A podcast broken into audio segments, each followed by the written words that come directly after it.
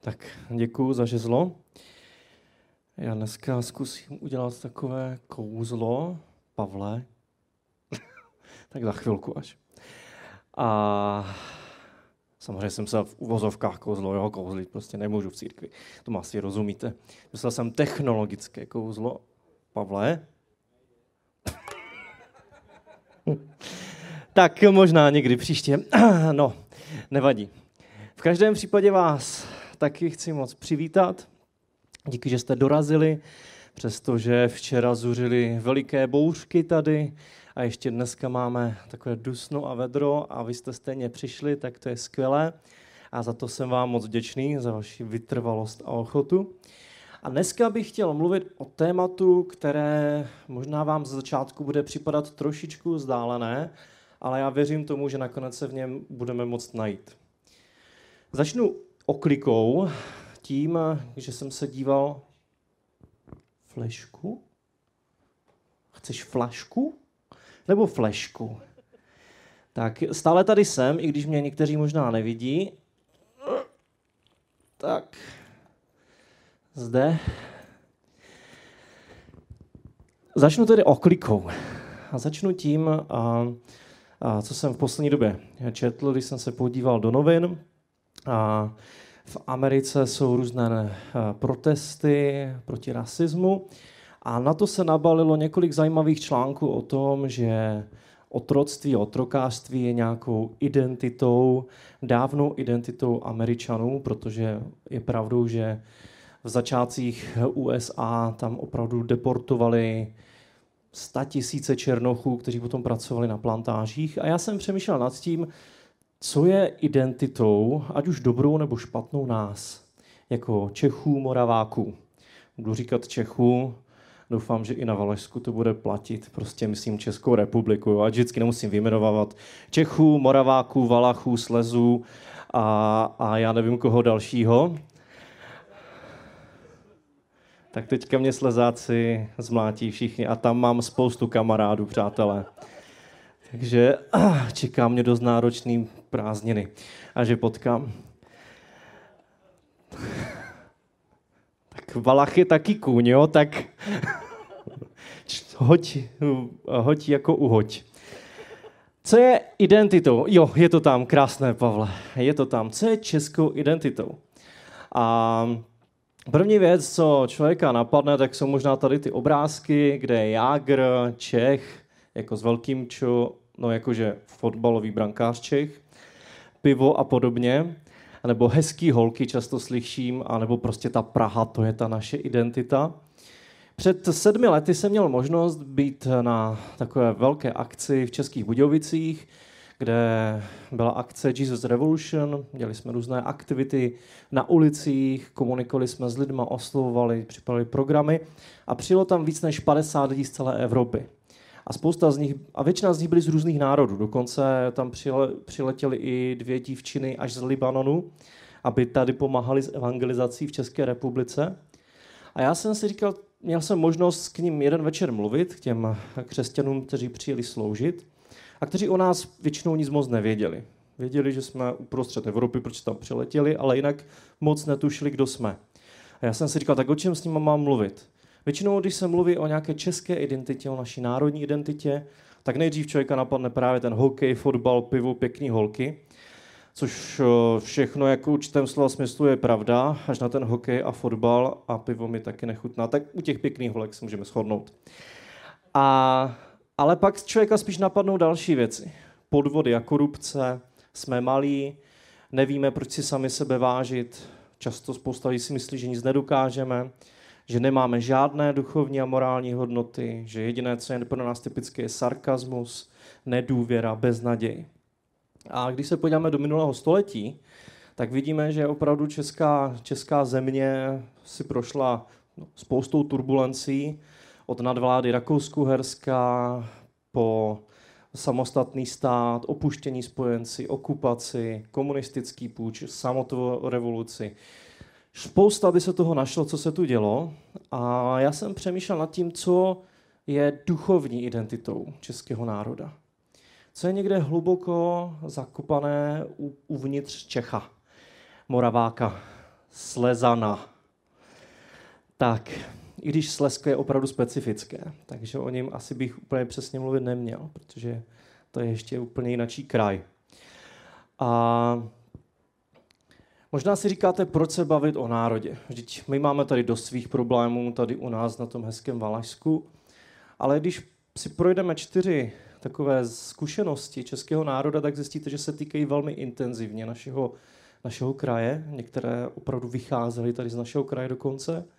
A druhá věc je, že osobně věřím tomu, že za duchovní stav našeho národa nesou zodpovědnost křesťané.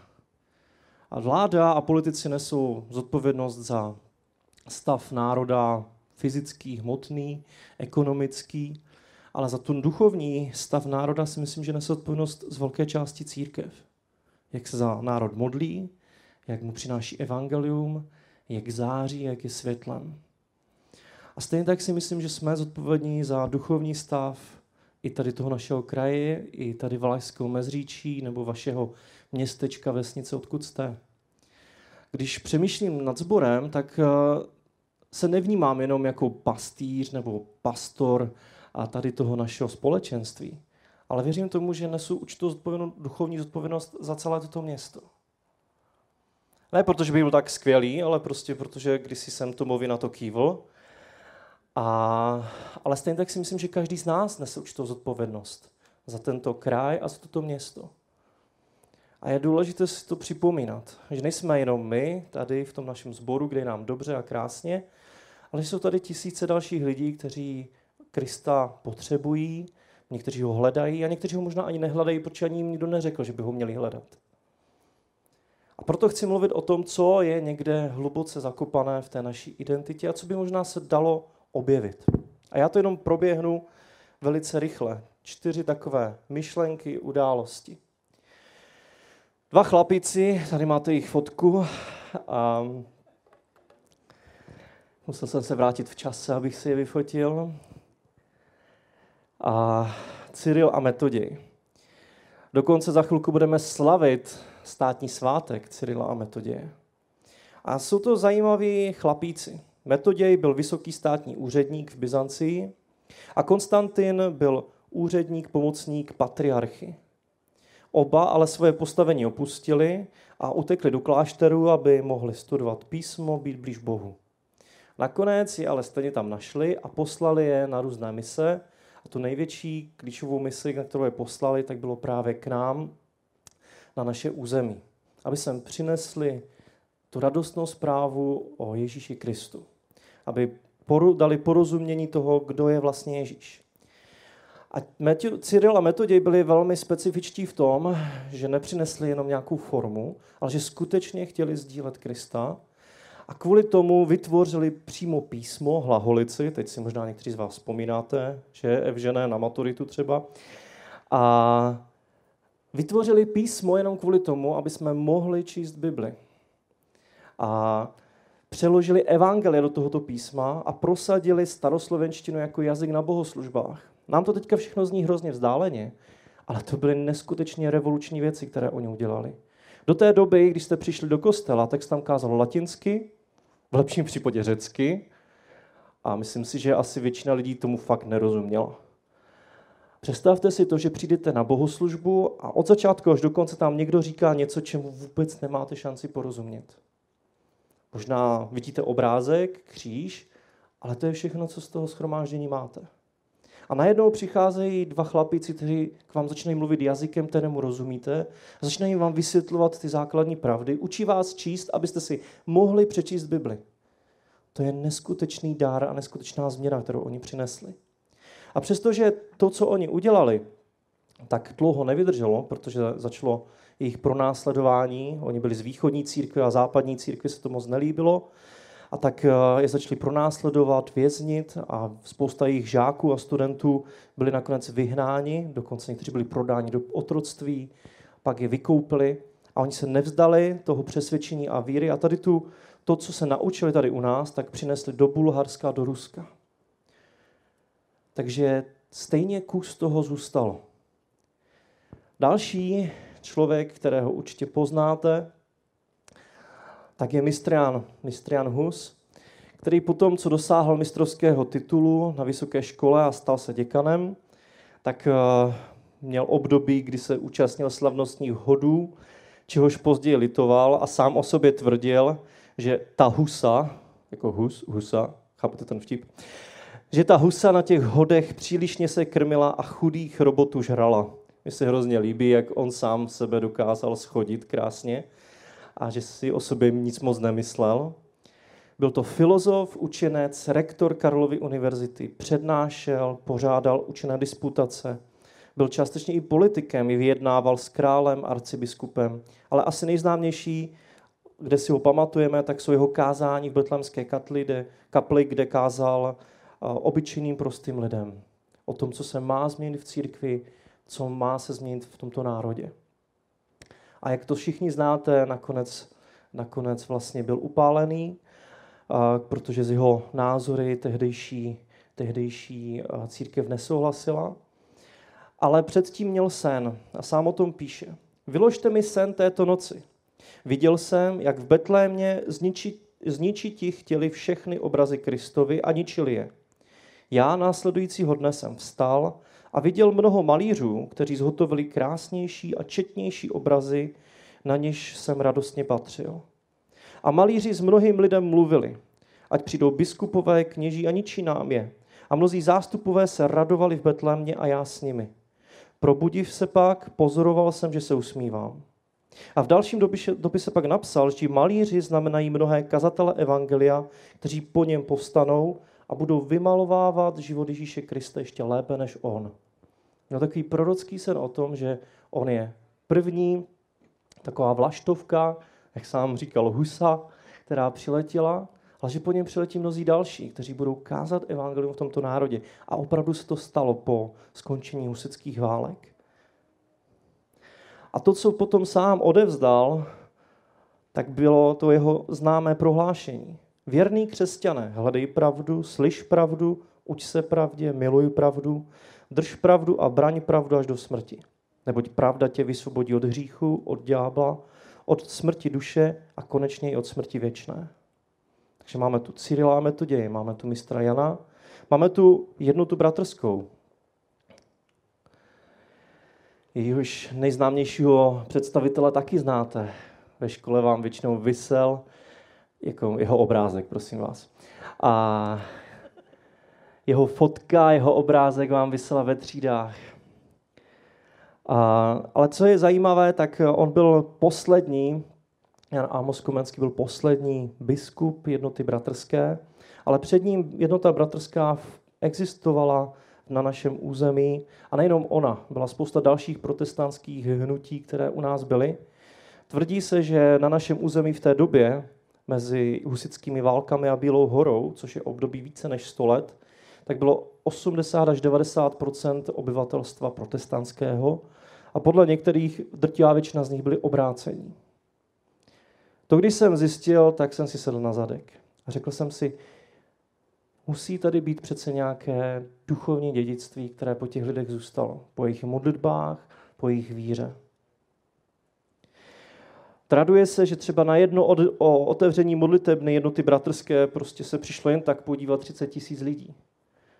Já nevím, jako kdyby jsme my otvírali modlitebnu a teďka se tady schromáždilo víc lidí, než je v celém Valmezu. Páni cestovali po svých vesnicích a městech s mečem, ale zároveň s Biblí v ruce a kázali z písma. Vznikla v té době Bible kralická, což byl ve své době jeden z nejlepších překladů Bible. Dokonce český jazyk byl modulován, aby se do něho mohl překládat nový zákon. A jen tak mimochodem, zase znova Bible kralická se objevila, když během národního obrození se obnovovala čeština, tak ten hlavní zdroj, ze kterého se čerpalo, byla zase Bible kralická. Náš národ i náš jazyk je velmi úzce spjatý s Biblí. Naše písmo. A razili jednota bratrská pět hodnot. Prostotu, blaženost, takové nadšení, radost, nevtíravost, bratrství a službu. Jednota bratrská skončila po Bílé hoře, ale jak zase asi většina z vás si pamatuje, pak přišla obnovená jednota bratrská, moravští bratři, což byli lidé, kteří právě tady kousek od nás emigrovali, utekli před pronásledováním a rekatolizací a utekli na, hrabě, na uh, pánství hraběte Cincendorfa, které v Ochranově neboli v Hernhutu, což bylo tenkrát asi 600 lidí v té první vlně, kteří odešli. A Bůh tam s nimi jednal a pracoval a dotkl se celé té skupiny. Zažili takové speciální navštívení naplní Duchem Svatým. Vznikl díky tomu mnohaletý, téměř více než stoletý modlitevní řetěz. A hlavně pak po několika letech začali vysílat misionáře.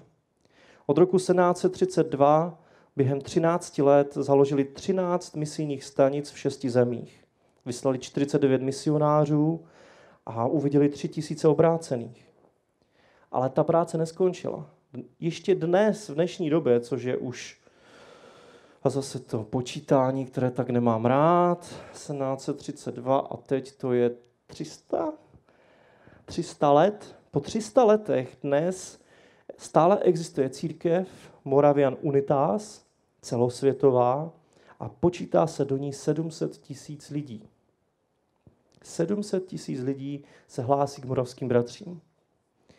Většinou je to v Africe, v různých částech Ázie, dokonce i v Americe severní. A to všechno způsobil, způsobilo, způsobilo boží hnutí, ale taky ochota tady toho pána, hraběte Cincendorfa, který ho se dotklo, když se díval kdysi na obraz. Myslím si, že to byl tady ten obraz, nejsem s ním stoprocentně jistý, bylo víc obrazů, co jsem našel, ale asi je to tady ten. A on, když ho uviděl, tak pod ním byl právě nápis, toto jsem učinil pro, pro tebe, co ty uděláš pro mě. A ta výzva není, žij teďka ze skutku a zasluž si milost a odpuštění. Ale je to o tom, uvědom si tu oběť, co jsem pro tebe udělal a z té obětí žij a následuj. Z toho, co, jak moc tě miluju, říká Ježíš lidem. Čtyři takové zkušenosti, a když jsem a historické události jsem tady jenom vyjmenoval a proletěl, abych nám ukázal, že máme identitu duchovní jako národ. A ta identita se taky z velké části týká naše, naší oblasti. Jak jsem říkal, obnovená jednota bratrská, velká část z nich vyšla tam z oblasti Vražného okolí. A mistr, uh, mistr očky, který to byl Komenský, takže Jan Amos Komenský, kázal tady kousek od nás. Všechno to jsou věci, které jsou spojené s naším regionem a věřím tomu, že ty hodnoty jsou skryté v lidském srdci a v lidském duši, i v duši toho národa. A co to jsou za hodnoty? Písmo. Ať už, že se vytváří hlaholice, překládá se do staroslovenštiny, překládá se do, sta, do kraličtiny. Nesení boží pravdy. Evangelizace misie. Pracovitost a ochota k oběti. To pro mě osobně byly čtyři nějaké hodnoty, které jsem viděl. Písmo, nesení boží pravdy, pracovitost a ochota k oběti. A je to vidět na většině z těch příkladů, které jsem teď vyjmenoval. Jenže většinou to kolem sebe nevidíme, že? Jak se k některým těm hodnotám vrátit? Co pro to můžeme udělat? A proto jsem si vzal na pomoc jednu biblickou knihu, a to Nehemiáše. Nehemiáš byl v podobné situaci. Izraelský národ byl z velké části rozptýlený, někteří už se vrátili a začali pracovat a fungovat v Jeruzalémě, ale, ale všechno většinou bylo už bylo rozbité. Nehemiáš ale dostává povolání od Pána Boha a jako kdyby tu národní identitu znovu obnovuje. Ať už fyzicky a prakticky, tím, že začíná stavět hradby Jeruzaléma, tak i duchovně. A dělá to ruku v ruce, všechno najednou. A já tady mám jenom pár momentů, které chci jenom vyjmenovat. První věc, kterou Nehemiáš udělal, když se doslechl o té porobě a hrůze, co se děje s Izraelci v Jeruzalémě, že se jim vůbec dobře nedaří a že jsou rozptýlení a zničení a že jich tam vlastně většina není, tak bylo, že se začal modlit. V Nehemiášovi v první kapitoli se píše, Přišel Chananý, jeden z mých bratrů, s muži z Judska. Zeptal jsem se jich na Judejce, na ty zbylé, kteří ušli zajetí, a na Jeruzalém.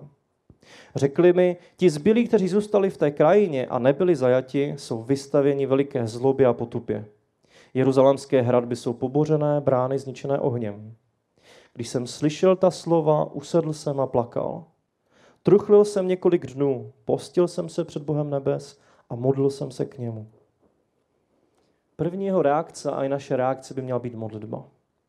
Přimlouvat se k Bohu, aby, aby změnil náš národ, aby změnil naše město, aby změnil náš kraj. Je dobré a skvělé modlit se za prosperitu a za to, ať se nám daří, ale neměli bychom nikdy zapomínat, že to nejdůležitější, za co se máme modlit, za náš kraj, je to duchovní dědictví, je ten duchovní průlom, ta duchovní změna. To je to nejcennější, co můžeme tomuto králi přinést. Skrze naše modlitby, že se některé věci změní a že některé hodnoty znovu vyplavou, vyplavou na povrch. Další věc, co udělal, takže oslovil, že on sám byl klíčovým vůdcem. On byl služebníkem Artaxerxe, nejvyššího šéfa tehdejší doby a nebál se toho využít. V druhé kapitole Nehemiáše se zase píše, v měsíci Nisanu 20. roku Artaxerxova králování, když před králem bylo víno, vzal jsem víno a podali králi. Byl jeho číšník, ale to taky znamenalo i vysoký úředník. Nejenom, že obsluhoval krále, a taky měl velké pravomoci. Nikdy jsem před ním nebýval strápený, protože když jste byli strápení před králem v té době, tak prostě mohl říct, končíš, jakože úplně končíš a pořídím se někoho jiného. Ať je někdo veselý kolem mě. Nikdy jsem před ním nebýval strápený, ale tady v tu chvíli byl, protože se ho dotkl osud jeho kraje, jeho krajanů. A to mi král řekl, proč vypadáš tak strápeně, že nejsi nemocný? Bez pochyby se něčím trápíš. Artaxerxes měl asi dobrou chvilku, protože jinak to byl velmi brutální vladař. Velmi jsem se ulekl a řekl jsem králi, ať žije král na věky. Jak bych neměl vypadat strápeně, když město, kde jsou hroby mých otců, leží v troskách a jeho brány jsou zničené ohněm. Král mi na to řekl, co si přeješ? Opravdu to byl speciální moment, který mu pán Bůh otevřel Nehemiášovi. Pomodlil jsem se k Bohu nebes a odpověděl králi, jestliže to král uzná za vhodné a jestliže tvůj služebník došel tvého zaslíbení, zalíbení, propust mě do Judska, kde jsou hroby mých otců, abych město znovu vystavěl. Máme se modlit a máme se modlit i za to, aby povstali vůdcové klíčoví lidé. Ať už v církvi, tak i v národě. Potřebujeme, aby povstávali lidé, kteří jsou upřímně věřící a kteří svoji víru dávají na odiv a zároveň je vidí zbytek národa. A je to těžké takové lidi třeba vychovat v církvi, protože pár takových jsem potkal, většinou to jsou samorosti a tvrdohlavci a ne s každým by vám bylo úplně dobře, když byste šli na kafe, ale zároveň to jsou lidé, kteří přináší změnu a které ostatní, kterým ostatní naslouchají. A tak eh, je to velká výzva pro nás, aby jsme v církvi vychovali lidi, kteří budou mít vliv a aby jsme také kázali evangelium a modlili se za ty, kteří už vliv mají, aby i oni mohli poznat Krista. Co dál udělal, když přijel přímo do města? Tak jsem přišel do Jeruzaléma. Po třech dnech tamního pobytu jsem vstal v noci spolu s několika muži, takže nenápadně, a neoznámil jsem někomu, nikomu, co mi můj Bůh vložil do srdce, abych udělal pro Jeruzalém. Neměl jsem sebou žádné zvíře, kromě toho, na kterém jsem jel. Věl jsem v noci údolní branou směrem k dračí studni a k hojné bráně. Přitom jsem si pozorně všímal pobořených jeruzalemských hradeb a bran zničených ohněm. Snažil se porozumět té situaci, která tam je. Nepřišel jako borec, který prostě zná všechny odpovědi, ale naslouchal a hledal a díval se, kde je jeho místo, co může udělat. A myslím, že to je taky velká výzva pro nás, jako pro křesťany aby jsme naslouchali lidem kolem nás, aby jsme nepřinášeli odpovědi na otázky, na které oni se neptají. Lidé kolem nás si kladou spoustu otázek a kladou si i spoustu duchovních otázek. Ale tím, že jim nenasloucháme, tak jim přinášíme odpovědi, které je nezajímají. A přitom Kristus má na spoustu jejich otázek odpověď. Strašně hezky je to třeba vidět na, tom, na těch sociálních sítích a na vysílání. Když trefíte téma, které se lidí dotýká, tak se zajímají. Když Tomáš mluví o partnerství, o vztazích, tak to je téma, o kterém lidé chcou vědět a chtějí znát odpovědi, protože to řeší každý den. A chtějí vědět, jestli jsou nějaké hodnoty, které prostě mají následovat, jestli jsou nějaké metody a principy, které jim pomůžou v životě. A když zjistí, že ty principy pochází z Bible, tak jsou většinou překvapení, ale díky tomu začínají naslouchat i dalším věcem, které v písmu můžou najít. A tak bychom mohli mluvit o spoustě jiných oblastí, kdy když přineste odpověď na otázky, které lidé, lidé mají, tak eh, najednou se vám otevřou dveře. Takže snažil se porozumět situaci. Stejně tak, jako Cyril s Metodějem se snažili porozumět našemu národu a naučit jazyk a přiblížit se tomu co nejvíc. Potom se sešel Nehemiáš s představenstvem, které nevědělo o tom, kde jsem byl a co dělám. Dosud jsem totiž nic neoznámil judejcům, ani kněžím, ani šlechtě, ani představenstvu, ani ostatním, kteří pracovali na tom díle. Ale teď jsem jim řekl, sami vidíte, jak zle jsme postiženi. Jeruzalém je v troskách, jeho brány jsou zničené ohněm. Pojďte a stavějme jeruzalemské hradby a nebudeme nadále v potupě. Sdělil jsem jim, jak dobrotivá ruka mého Boha byla nade mnou, i slova, jež mi král řekl. Odpověděli, nuže, dejme se do stavby a schopili se k dobrému dílu. Přišel a začal pozbuzovat lidi, motivovat, dávat jim naději. A to je také jedna z velkých úkolů církve, aby jsme lidem dávali naději, aby jsme motivovali lidi k tomu, že je tady budoucnost a věčnost. Aby jsme pozbuzovali ostatní vedoucí. A taky potom dělal praktické věci. Nebál se praktických praktických oblastí a normálního života rozdělil úkoly. A byl vytrvalý vůči útokům. V té době proti němu stál Sambalat, Tobiáš, Arabové, Amonci, Aždoňané a všichni ti, kdo stavili hradby, nosiči břemen i nakladači, kvůli tomu pracovali jednou rukou na díle a v druhé drželi zbraně. Protože jim hrozil neustálý útok, tak prostě museli pracovat a zároveň prostě sebou táhli meč nebo štěp a byli připraveni kdykoliv se bránit. Ale ty útoky a ta hrozba hlavně je, je uh, ne, neodradila od toho díla, které měli dělat. A pak, když přišly problémy, tak se nebál napomínat špatné vůdce a pomáhat uh, ty, kteří byli unavení. Stalo se totiž, že prostí židé, Izraelci přišli a říkali, svá pole, vinici, domy dáváme do zástavy, abychom sehnali obilí v tom hladu. Jiní zase říkali, museli jsme si půjčit na svá pole, vinice, peníze na daň pro krále. A přece jsme se svými bratry jedno tělo, naše děti jsou jako jejich děti, jenže my musíme své syny a dcery prodávat do otroctví. Některé z našich dcer se již otrokyněmi staly a nemůžeme proti tomu nic udělat. Takže ti chudší, kteří se pomáhali na té stavbě, tak to začali odnášet docela těžce. Začali ztrácet svoje rodiny. Ale Nehemiáš naslouchal těm lidem a ty, kteří byli špatní vůdci, tak napomenul a ti, kteří byli v problémech, tak jako kdyby odbřemenil. A šel sám příkladem. To se mi hrozně líbí. Nejenom, že eh, se nenechal platit, což, na což měl nárok, ale dokonce je tady taková poznámka, která mě prostě fascinuje. A nad to jsem se účastnil oprav hradeb, takže sám pracoval. Pole jsme neskupovali, ale všichni moji lidé tam byli zapojeni do díla.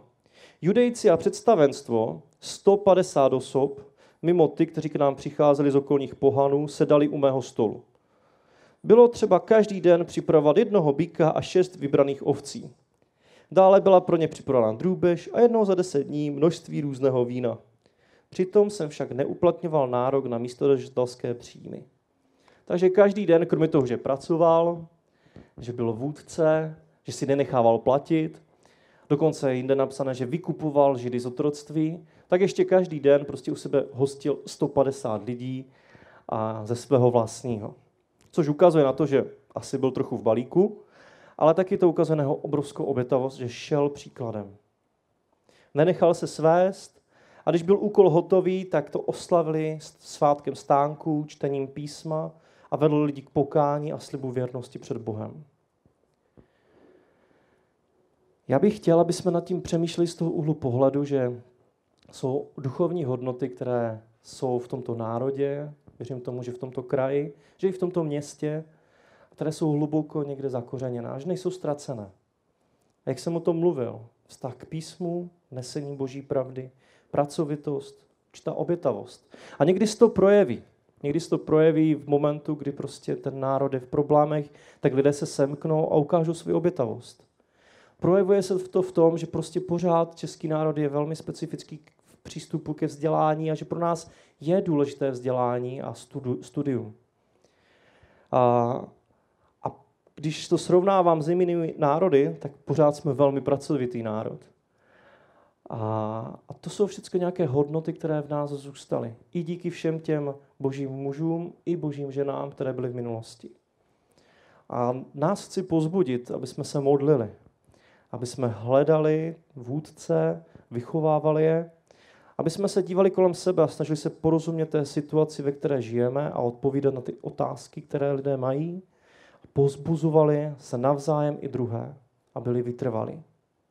A věřím tomu, že uvidíme to, že se jeruzalémské hradby i chrám postaví a že přijde nové období. Jak pro toto město, tak pro tento kraj.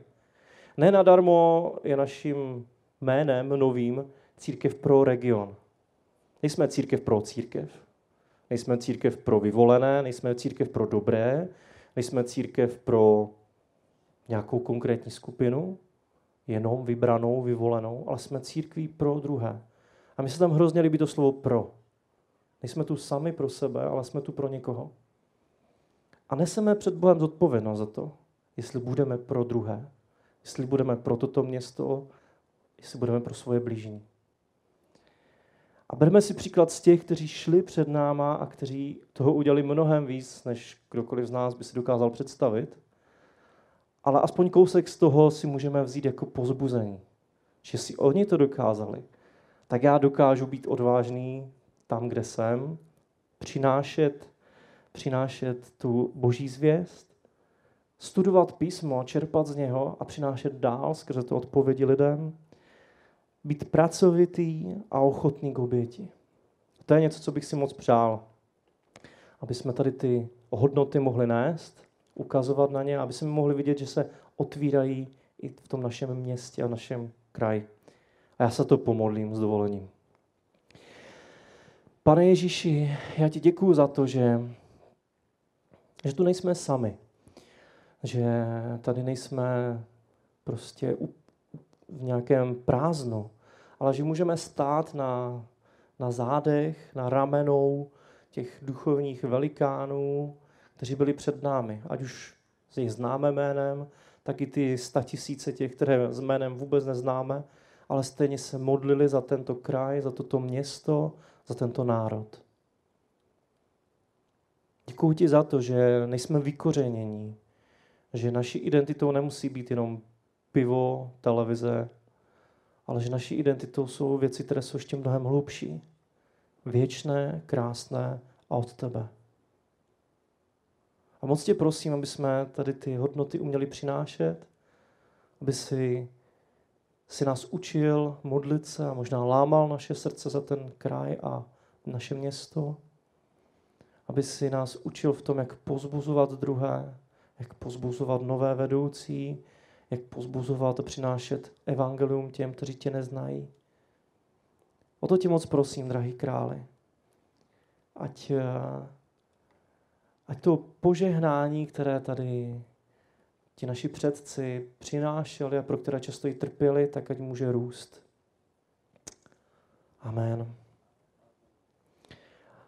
A já jenom nakonec bych ještě řekl jednu myšlenku, kterou si říkal David Rafael. Mně se moc líbí. V roce 1621 vlastně došlo k tomu po Bílé hoře, že vlastně protestanté z našeho, našeho národa většinou museli utéct a David vždycky říkal takový hezký obraz, že Izrael se po 400 letech zajetí v Egyptě vrátil.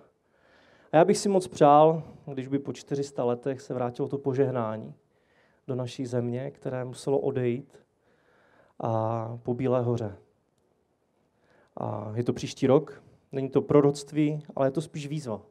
Aby jsme se za to modlili a aby jsme toužili potom, aby to dobré, co to bylo, tak aby se znovu probudilo. A tím končím. A předávám slovo.